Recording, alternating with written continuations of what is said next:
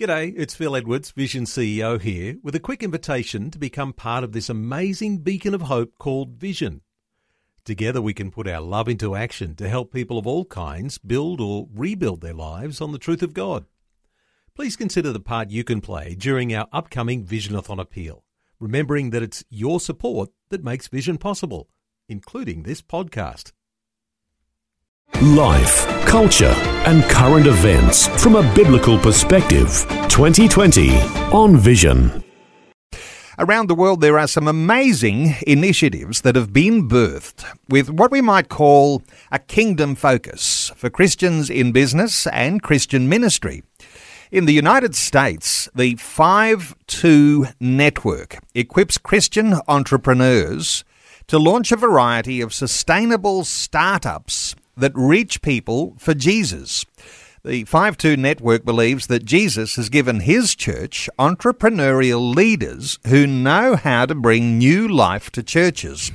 These leaders, they innately create growth through startups of all sizes and shapes. They even suggest that there is a comparison of many modern business leaders to the Ephesians 4 biblical model of leadership. You know, the uh, offices of apostle, prophet, and evangelist. Well, our special guest today is Bill Woolsey. He's the founder and president of the 5 2 Network in the USA. He has decades of experience in starting and leading ministries, churches, and networks. Bill authored the book Seven Steps to Start, a practical how to start book written from a front row seat of over 30 years of outreach experience. He now invests his life in men and women who want to reach people for Jesus in new and creative ways. Bill Woolsey, special welcome along to 2020. Neil, thank you so much. Thank you for the wonderful introduction and the opportunity to visit with you and uh, with your listeners as well uh, down in Australia. Bill, it's just on the ground where the rubber hits the road right now. You're in the United States. Uh, you've had uh, huge issues around the COVID uh, issues, you know, shutdowns, lockdowns, uh, businesses no doubt going to the wall, all sorts of change happening there churches who've not been, in so many uh, instances, even allowed to meet and having to pivot and do mm-hmm. things in a different way. I wonder whether, as our conversation gets underway, I mean, you've got your own experience in the US. Ours has perhaps been a little bit less dramatic in Australia, but what are your thoughts about the idea of the idea of new life into uh, churches uh, in the US, but in Australia too? Well, Neil, you know, it's, it's oftentimes right, especially if we look into the book of Acts, where we see uh, in that instance a persecution that was brought on the church, but that was also the uh, seminal event uh, for growth of the church, right? As the church was scattered and as the church is scattered, it grows. I, I see that a lot. We see that a lot in our network here in the United States and around the world, where for whatever reasons, depending upon the state or the country you're in, the church or the congregation is probably the better way of saying that. Local congregations were unable to meet, or as we put it, they couldn't do ministry in the way they were used to doing ministry. So, again, if we think about the book of Acts, they couldn't do it in the location they were used to doing it there in Jerusalem. And so, what we see in churches today, uh, most of the churches that, that we've worked with, uh, sometimes smaller, sometimes larger, we were working pre COVID a lot on the East Coast, New York State, which just got decimated and shut down right away. Uh, we saw congregations that before COVID, their way of bringing value to a local community, principally, was through what we've called, labeled here, in person divine community. Close quote. So you and I get community all sorts of ways, right? Sporting, uh, you know, work, uh, friendship groups, whatever it may be.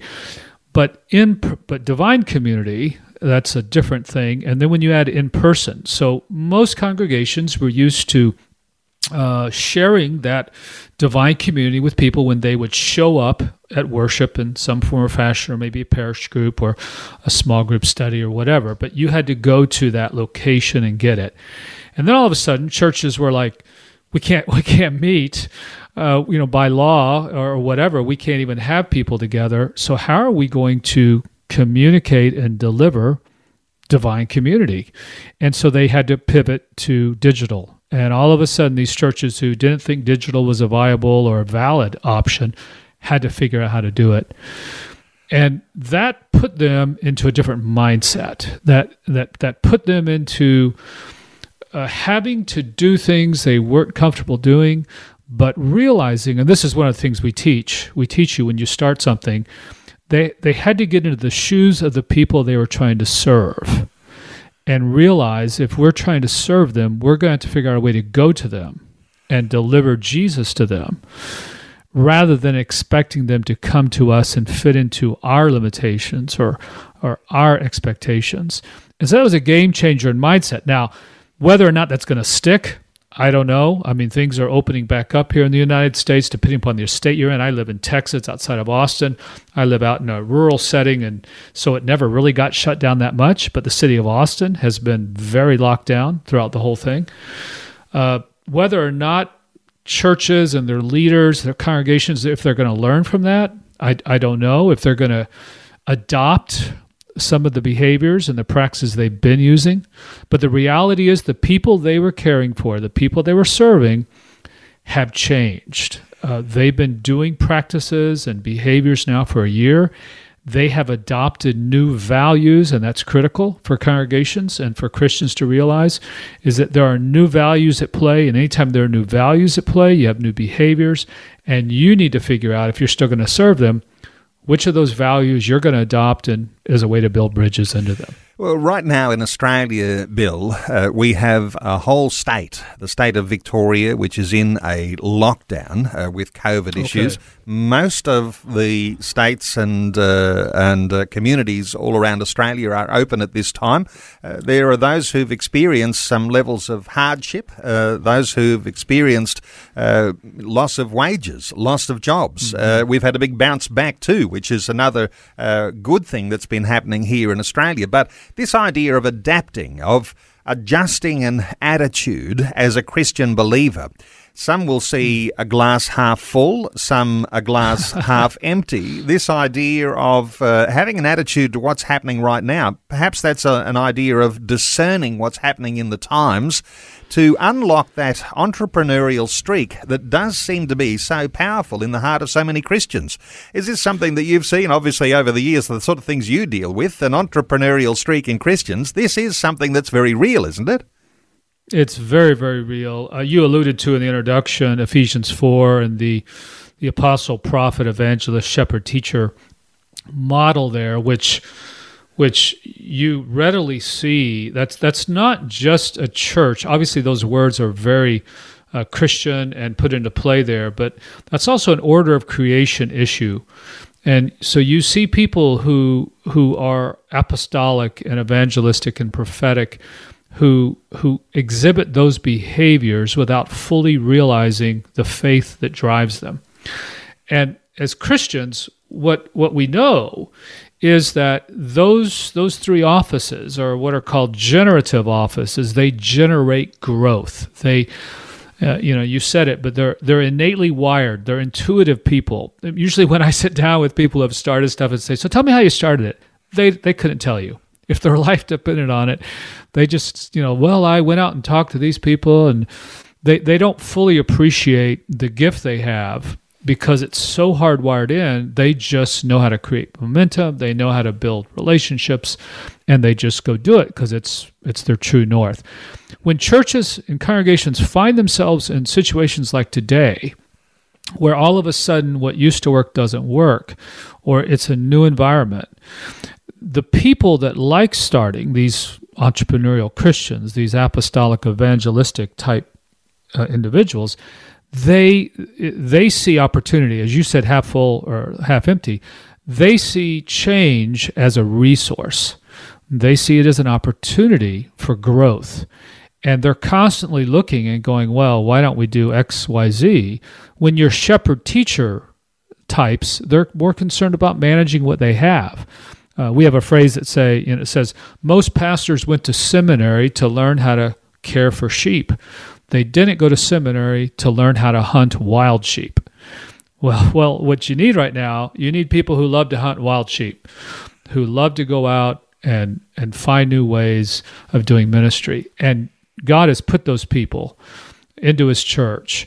They have not been well utilized. They're usually not well utilized when things are fine or the status quo is what we're trying to get for. But when the status quo is upset, those are the people you want to leverage, and they're there. Bill, your network is called the 5 2 Network, and no doubt that's based on the idea of five loaves and two fishes, and the way that Jesus said to his disciples, uh, Let's feed these 5,000. Uh, take what's in your hand. And a little boy comes with his lunch, and there's uh, those uh, five loaves and two fishes, and and the miracle starts to happen. Uh, the way that the food is distributed and keeps on going. Uh, this idea of expectancy for a supernatural, God divinely, uh, uh, uh, a divinely appointed way of making things successful and working. Uh, give us some insight here into this sort of expectation that you have, because a lot of people, I tend to think, think very much in a natural level, uh, but mm. there's a certain mm. sense there's a the supernatural level that can that can actually make things work in a, a bigger way than we ever anticipated.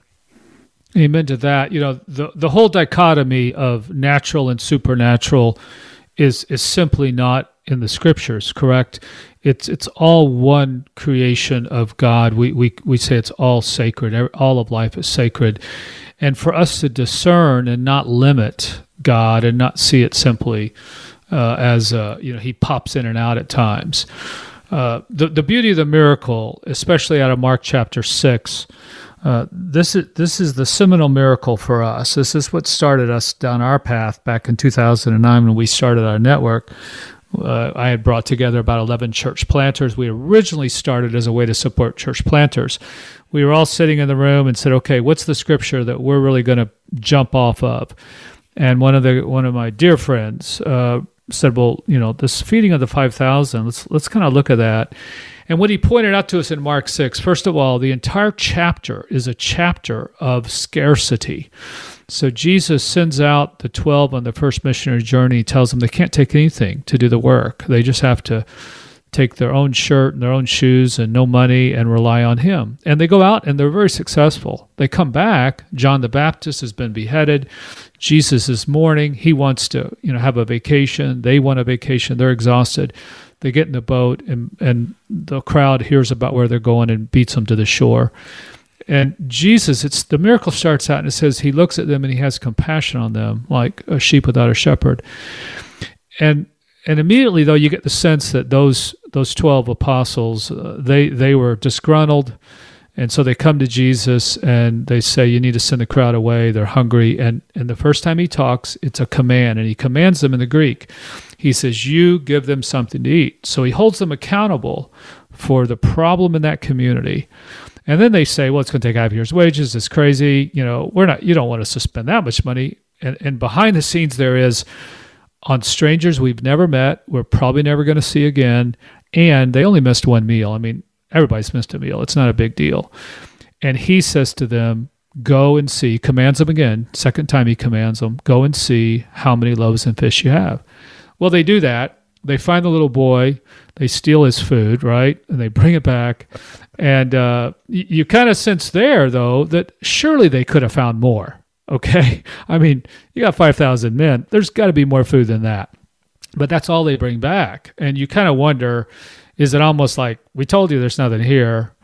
And and, and even though they had just had this missionary experience by themselves and, and Jesus' Spirit abundantly blessed them, they, they forget that. And so here he does it, he multiplies, and there's 12 baskets left over. Ironically, they each to take one home and you can hear their wife saying, "What's this?" and them going sheepishly, "I'll tell you later." You know, it's a few leftovers. So it's a few leftovers, and so the the yep. the beauty here, and this is the thing. In your previous your previous speaker on finances, every person, every person we've dealt with, uh, their number one fear, uh, the number one fear is failure, and the second fear is where's the money going to come from.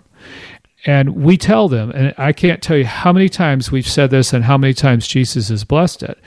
Look, let's don't worry about the money. If it's of God, He will provide, and He's going to provide in ways you can't imagine. And sure enough, we just we just had one beautiful story.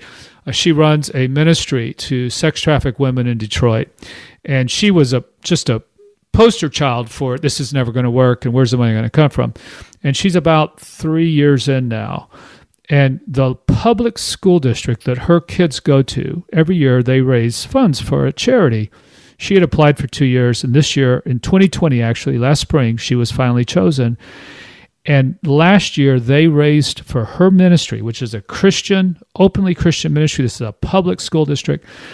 Uh, they raised for her more money than they've ever raised for a nonprofit, and they raised $180,000 for her ministry. Wow. Which is just just miracles like that of, of, of God providing the resources. And that's the thing. That's why we chose the name. That's why we chose miracle. The resources to do what needed to be done were there in the crowd you just had to find it and bring it to Jesus, and He multiplied it. And that's what we teach more than anything. That, that we want our leaders and our starters to trust that and see Jesus working. Life, culture, and current events from a biblical perspective. 2020 on Vision looking to get those creative juices happening, and uh, you might be thinking, I'll just sit on my idea and I won't share it. Well, your idea may well be the thing that sparks another to do something significant. So uh, I'll encourage you to give us a call. Let us know what your ideas might be. 1 800 316 316. Our special guest is Bill Woolsey, founder and president of the 5 2 Network in the USA. Bill, when we talk about having good ideas, I mean, a lot of listeners will, and if they've been Christians and around church life for a long time, you know, you'll have run a coffee shop or parenting classes. Uh, there's, uh, I know there's a bunch of ideas that you have on your website. The idea is somebody opened an art centre combining Christ centered faith lessons with fine art. Uh, let's talk about a few things that might just get a, a, bit of creativity happening. What are some of the biggest and best ones that you can remember uh, that happened over your uh, experience? Uh, Neil, we've I guess I, let me say first of all, what's important is that it's it comes from your passion, and therefore the idea is not so important as is this something you believe in and you want to do and then we can help you do it. Some examples uh, a Hmong couple h-m-o-n-g a Hmong couple wanted to do a Hmong language school for the uh, second gen children Hmong children in uh, merced california area because a lot of times those first gen parents and grandparents or 1.5 parents, they wanted their kids to retain their tradition and the language as they became more uh, Americanized.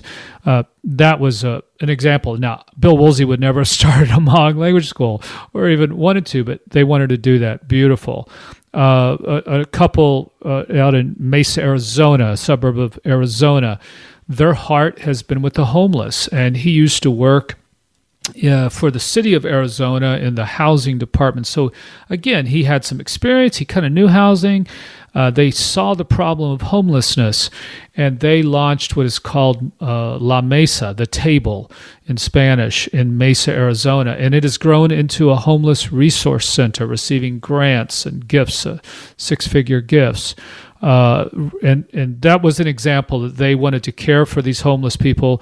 They really understand them. Like you can't get a job if you're homeless uh, because you usually smell. You don't have a place to put your stuff. You don't have nice clothes. So there are so many things going against you, and they decided they would become a resource center that partnered with other organizations beautiful ministry. Now they're looking at taking that on the road into other areas around Phoenix.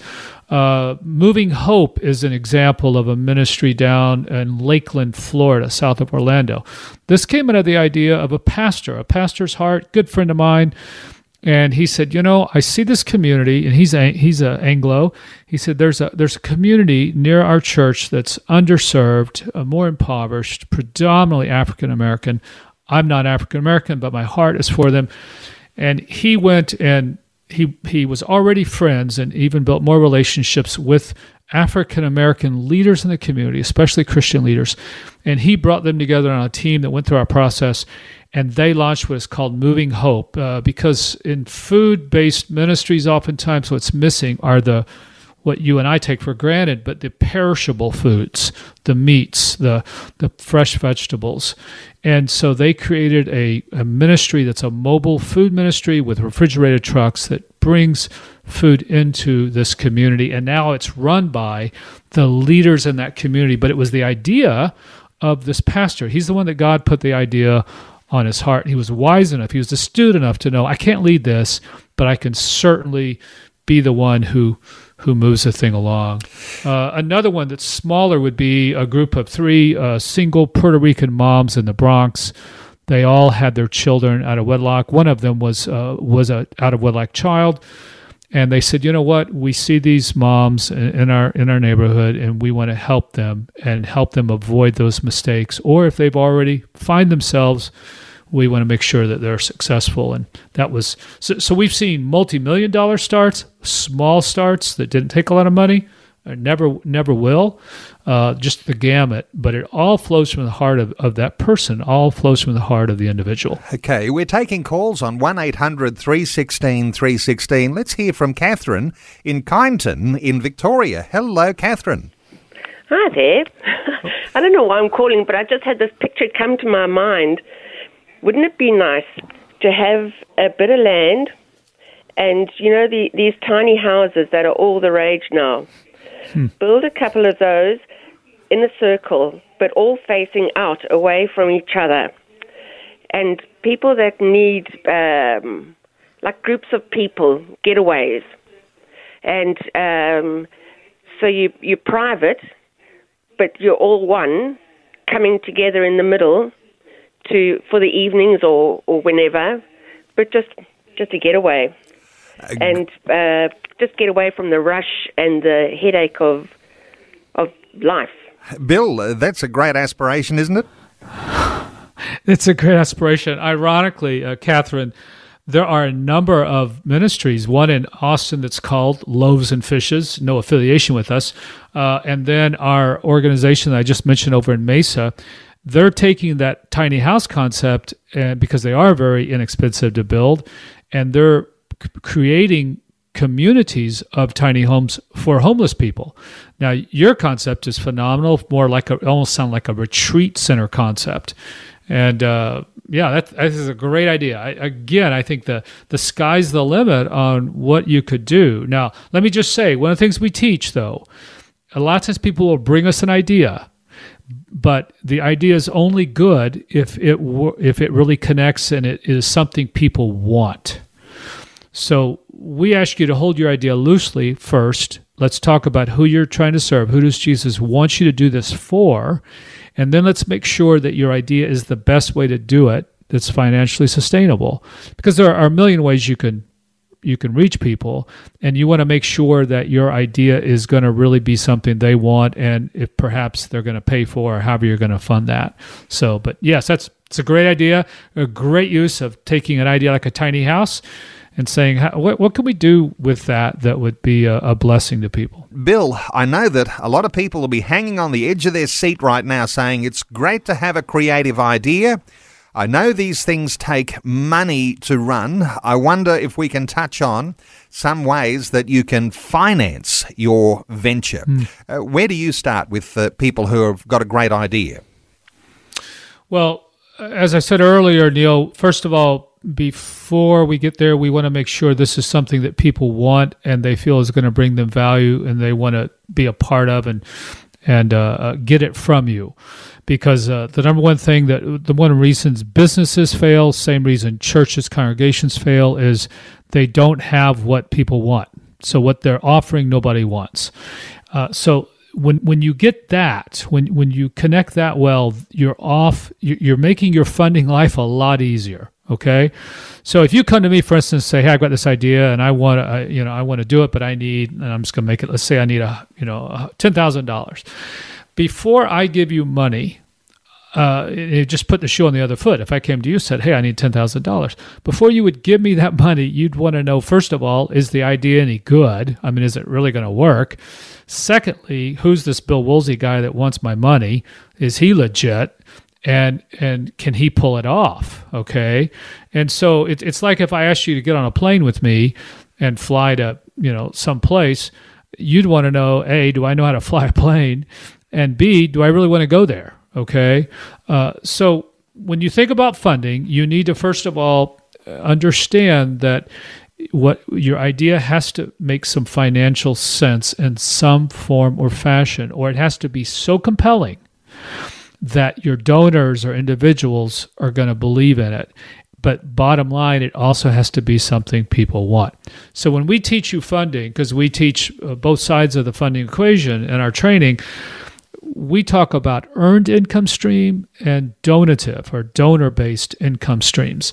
And if you're going to be a nonprofit or you're going to be some kind of, we call it marketplace ministry, let's say, that's going to be in the community, we always want you to think about both sides of that coin. Uh, if you're going to be a church plant, let's say in an urban setting that's hard to do, you obviously are going to be thinking about your your donative side, but what about an earned side? Is there some resource you have that could be leveraged for renting out, or is there some skill set that you could be leveraging? Is there a fee for service? So we want you to think about both of those sides. And there are then different strategies depending upon if I'm going to go on a full blown fee for service kind of model, I'm going to need to get investors involved or grants, or if I'm going to be more of a nonprofit.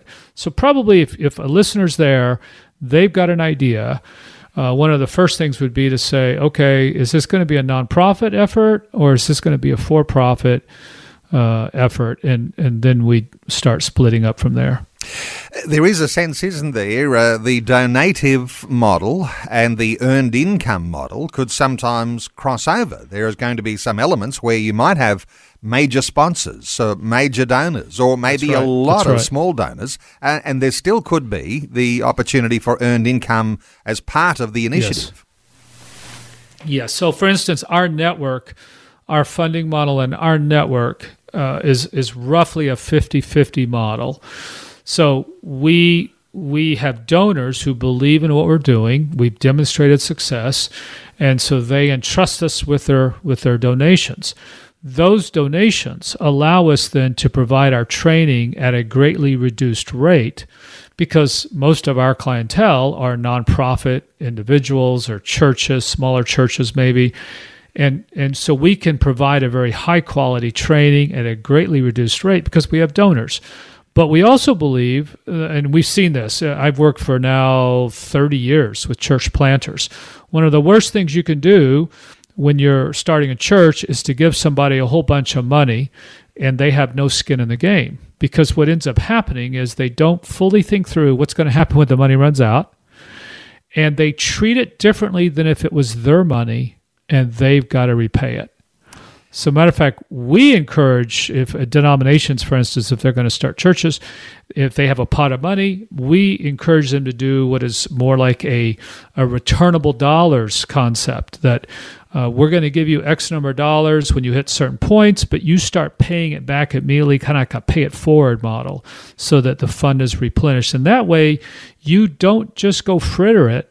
You, you start thinking, huh, if I blow this money, I've still got to pay it back. I'm going to be wiser with it. And and that's another idea there. Uh, back to some creative ideas, Bill. Uh, the idea, and uh, here's one that lots of people do make a try of, and that is the idea of maybe a cafe. Uh, that's attached to your local church. Uh, others mm-hmm. do things, and uh, over the years, this has sort of been a popular thing, uh, having dinners for all sorts of special occasions. And and uh, I note on your website there are people who've decided they'll do Thanksgiving dinners. Now, somehow or other, you know that there might be a, a, a, a cost for the dinner, and that might cover the cost of running the dinner, uh, but there might be someone needed to actually help to seed the opportunity. So you've got to find right. your place here, I imagine, if you've got some creative ideas. Yes, and so in, in that example, let's let's kind of do that one that you raised. So if if you've got some uh, concept that you want to bring forward and you're going to need some seed money, that means you're going to need to enlist a donor who, and, and it's again, it's this, this kind of two aspects or three aspects. They believe in your cause, they believe in you, and they believe you can do what you say you're going to do. So they believe in your methodology, you might say. Uh, and and then they may say, okay, I, you know, I need 10,000 to pull this thing off, but then we're going to get the money back, but I, I've got to have the money in advance kind of thing. So you're going to, that, that's a fundraising model where you're going to want to learn how to tell a story. And anytime you go to ask a larger donor for a significant amount of money, you need to approach it like an investment. Uh, that person is, is they're they're typically going to see their dollars a little differently than a twenty five dollar donor does, and they're going to see this of what is the return I'm going to get. Now, obviously, they're not going to get money back. What they're going to get back is uh, making a difference in the kingdom, the, but they're going to want to see that difference. So when you go to tell a story and you're asking for dollars, there you need to have an example of the person you're going to serve, and you want to tell about one person. People give dollars more when the story is about one person when it than when it's about a group. They can't see a group as cl- clearly. But if you tell me about Jim, who is this particular situation and how what you're going to do is going to help Jim, I can see Jim. I, I understand it better. And then you're going to want to help me understand what it is you're doing and what's your gap. So, what is the financial gap you have that you're asking this person to contribute to, and how's that going to make a difference? Uh, that that's an example, kind of using the one you did of okay, I'm going to need to go get a donor who brings X number of dollars, as opposed to I'm going to go get a whole bunch of donors and have some kind of a you know gala event or something like that. Bill, is it the case that the same principles apply whether you're doing something really quite small scale uh, or doing something big scale. I notice one of the examples you have on your website, uh, the purchase of duplexes, uh, providing below market rental housing for refugee mm-hmm. families. I mean, uh, what we're talking about here is buying buildings, uh, buying duplexes, providing accommodation, and somehow or other the costs need to be met there, and there may be some ways that that cost could be met more easily. But if you're talking small events and small uh, uh, ventures, uh, the same principles apply the bigger you go? Uh, the same principles apply in the sense that uh, money is not the mission, but where there's no money, there's no mission. Okay, so so money is an issue. The amounts you need uh, and what you're going to need beforehand would differ, and we always encourage people to not get hung up on the amount or or or, or what you you're needing, but first get the idea solid. Get the idea right. So let me let me just say uh, the the the case of uh, the sex trafficking ministry in Detroit. She has three homes and apartments. They were all given to her. All right. So she didn't actually have to go buy them. Why? Because she presented her need. It was of God. The word got out, and people gave her resources, just like the feeding of the 5,000. The case of, uh, of the of the mobile food ministry down south of Orlando, the refrigerated truck that they have, a donor heard the story, wrote the check for fifty thousand dollars for the truck. They didn't they didn't have that money. All right. So my point in, in this time and time again uh, is get the idea right, get the idea and who you're going to serve right, and then you start telling that story. But but in the case you just used also of the duplexes. Uh, you don't know who's out there who God has waiting to contribute to something significant. Uh, that that you can present them and don't limit that and don't give up on the idea prematurely because you think it's just going to cost too much money. I don't know where the money's going to come from. Talkback line open 1 800 316 316. You can also respond to our 2020 Facebook question today. It asks If you could start up a business or ministry to reach people for Jesus, what sort of business would you start? Liz responded on Facebook. Liz says, I've always wanted to open a Christian bookshop with food and coffee for sale a lovely place for anyone to come in and chat and to give them the opportunity to have a book that can help them on their journey, as well as a place for them to be prayed for too, somewhere where people are honoured over profits. Uh, what are your thoughts for uh, Liz and her idea? So, Liz, uh, your idea is one that we've we've seen and heard in some form or fashion many times. Uh, I would say to you a couple things. First of all, uh, where is this going to be? So that type of ministry is going to need to be in what we would call a high traffic setting. Uh, it's it needs to be a drive by. In other words, uh, you wouldn't put a coffee shop buried in a neighborhood that nobody drives by. Uh, you're going to want it to be, and just think about it yourself. Okay, if if I personally were going to go get a book and get coffee, what would draw me to go to that place? And then how many people would i need for this thing to be financially sustainable? So you have to have a number of people. A number of people come to us with that idea they ended up not doing it because they did not have a location that was going to fit.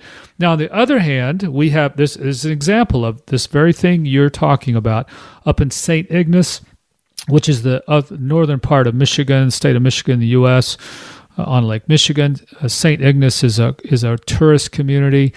Uh, this retired couple moved up there. They found out that their church they wanted to attend was meeting in a hotel. That was wouldn't do.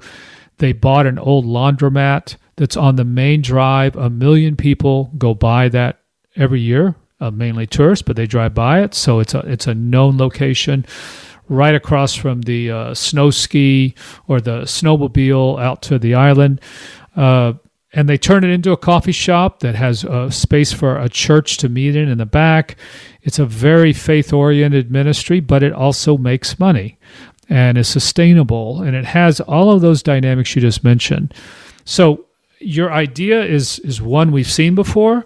For it to work effectively, you need to think through who's this for? Where does it need to be to be successful? And don't just go out and rent a building somewhere that fits your budget. Taking calls 1 800 316 316. Let's hear from Kaz in Whyalla in South Australia. Hello, Kaz.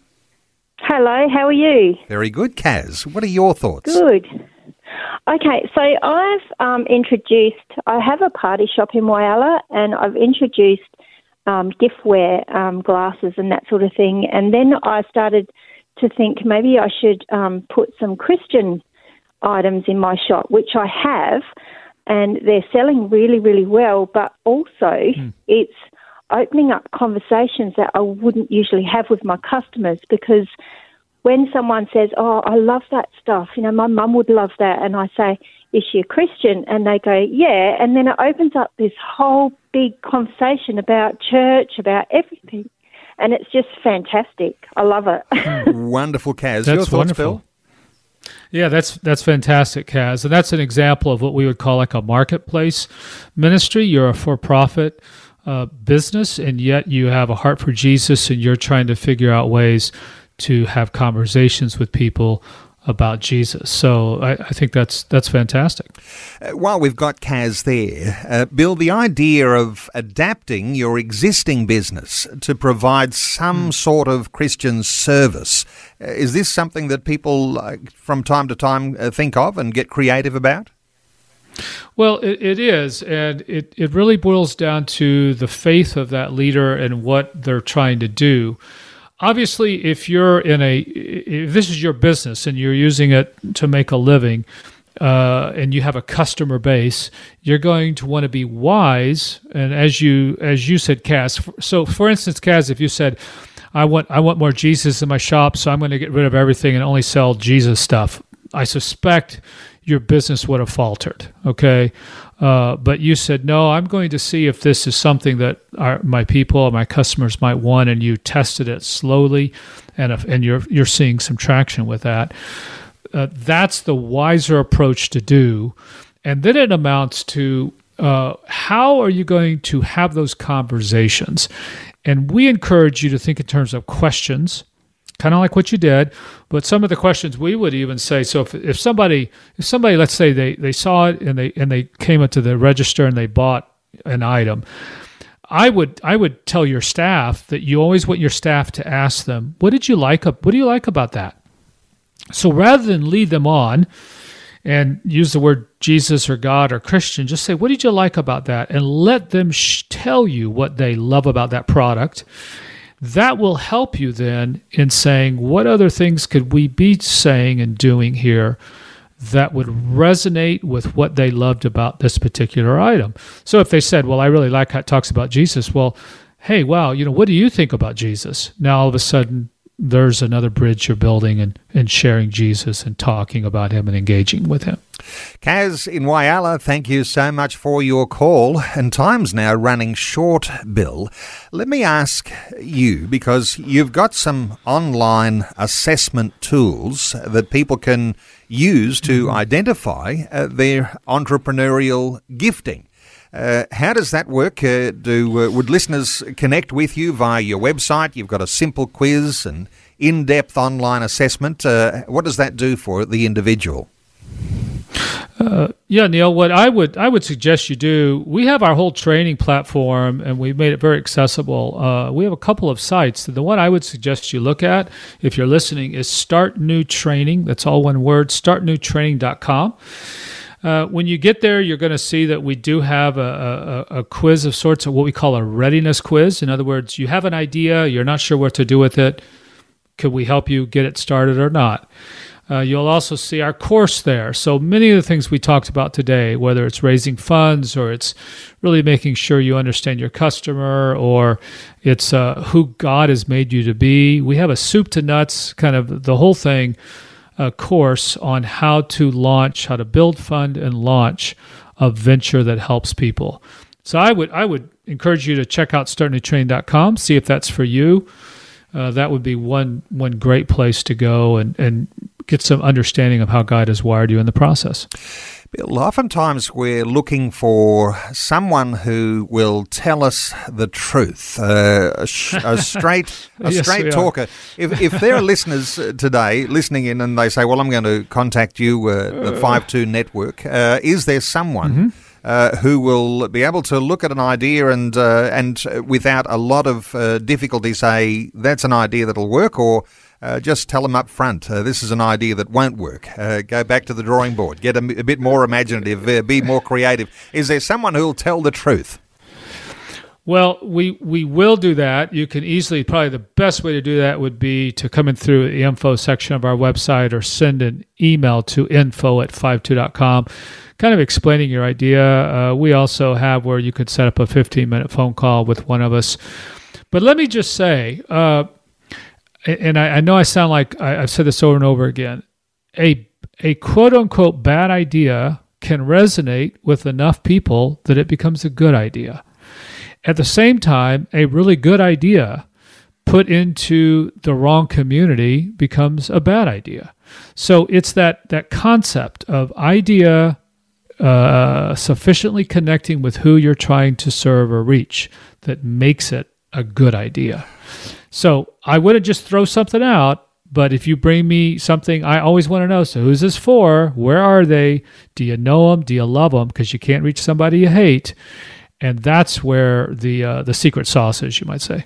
Well, Bill Woolsey, I think there's some creative juices flowing, and uh, if our conversation today sparks uh, individuals around Australia to think about what they might be doing in their community, whether it's church connected or whether it's business with a kingdom yes. mindset. Uh, that's going to be so, so valuable.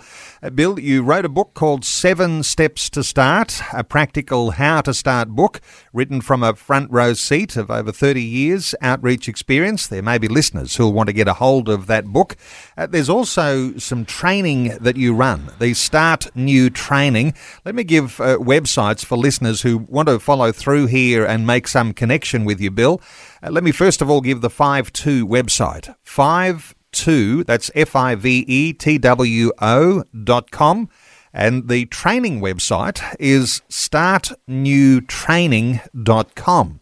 Uh, the book is Seven Steps to Start. In fact, uh, we didn't get into this, and I did want to actually a sacramental entrepreneur's guide mm. to hmm. launching startups that thrive. And uh, some people will be interested in the terminology you've got there because uh, it turns in uh, the idea of an entrepreneurial pursuit uh, to those things that are sacramentally uh, set apart uh, for God's blessing. So, uh, but listeners might like to get a hold of your book, Seven Steps to Start. Bill Woolsey, thank you so much for taking some time to share your thoughts and your heart with Australian listeners here today on 2020. Neil, thank you so very much, and God be with you. Thanks for taking time to listen to this audio on demand from Vision Christian Media. To find out more about us, go to vision.org.au.